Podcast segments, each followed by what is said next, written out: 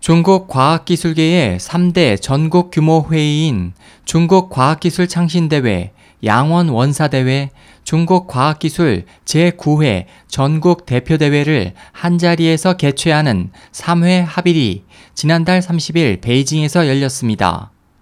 이번 대회에 참석한 시진핑 국가주석은 담화를 통해 변화를 추구하지 않으면 한 시대를 놓치게 될 것이라고 말했고 이에 대해 언론에서는 새로운 시대를 열기 위한 대변혁이 필요함을 시사한 것이라는 등의 해석을 내놓고 있습니다. 시 주석은 이날 중국 최고 지도부인 공산당 중앙정치국 상무위원회의 위원들을 이끌고 회의에 참석했으며 약 4천 명의 과학기술계 주요 인사들을 대상으로 변화에 대한 적응, 판별을 못하고 그것을 추구하지 않으면 전략상에서 수동적이 될 우려가 있어 발전의 기회를 잡지 못하고 경우에 따라서는 한 시대를 놓칠 수 있다고 위기감을 내비쳤습니다.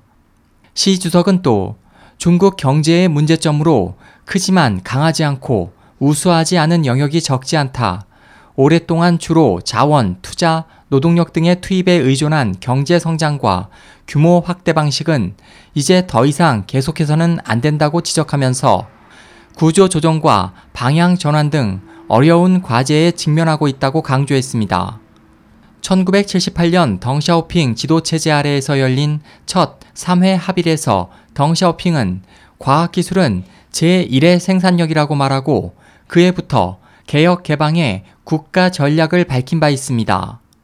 38년 만에 동시 개최된 이번 회의에 대해 한 중국 문제 전문가는 중국 언론이 과학기술계 및 과학기술 창신을 근간으로 하는 국가 창신 세력의 총집합, 총계획 및 총동원이라고 격찬하는 만큼 시 주석의 발언은 중대한 방향성을 나타내고 있다는 견해를 보였습니다. SOH 희망지성 국제방송 홍승일이었습니다.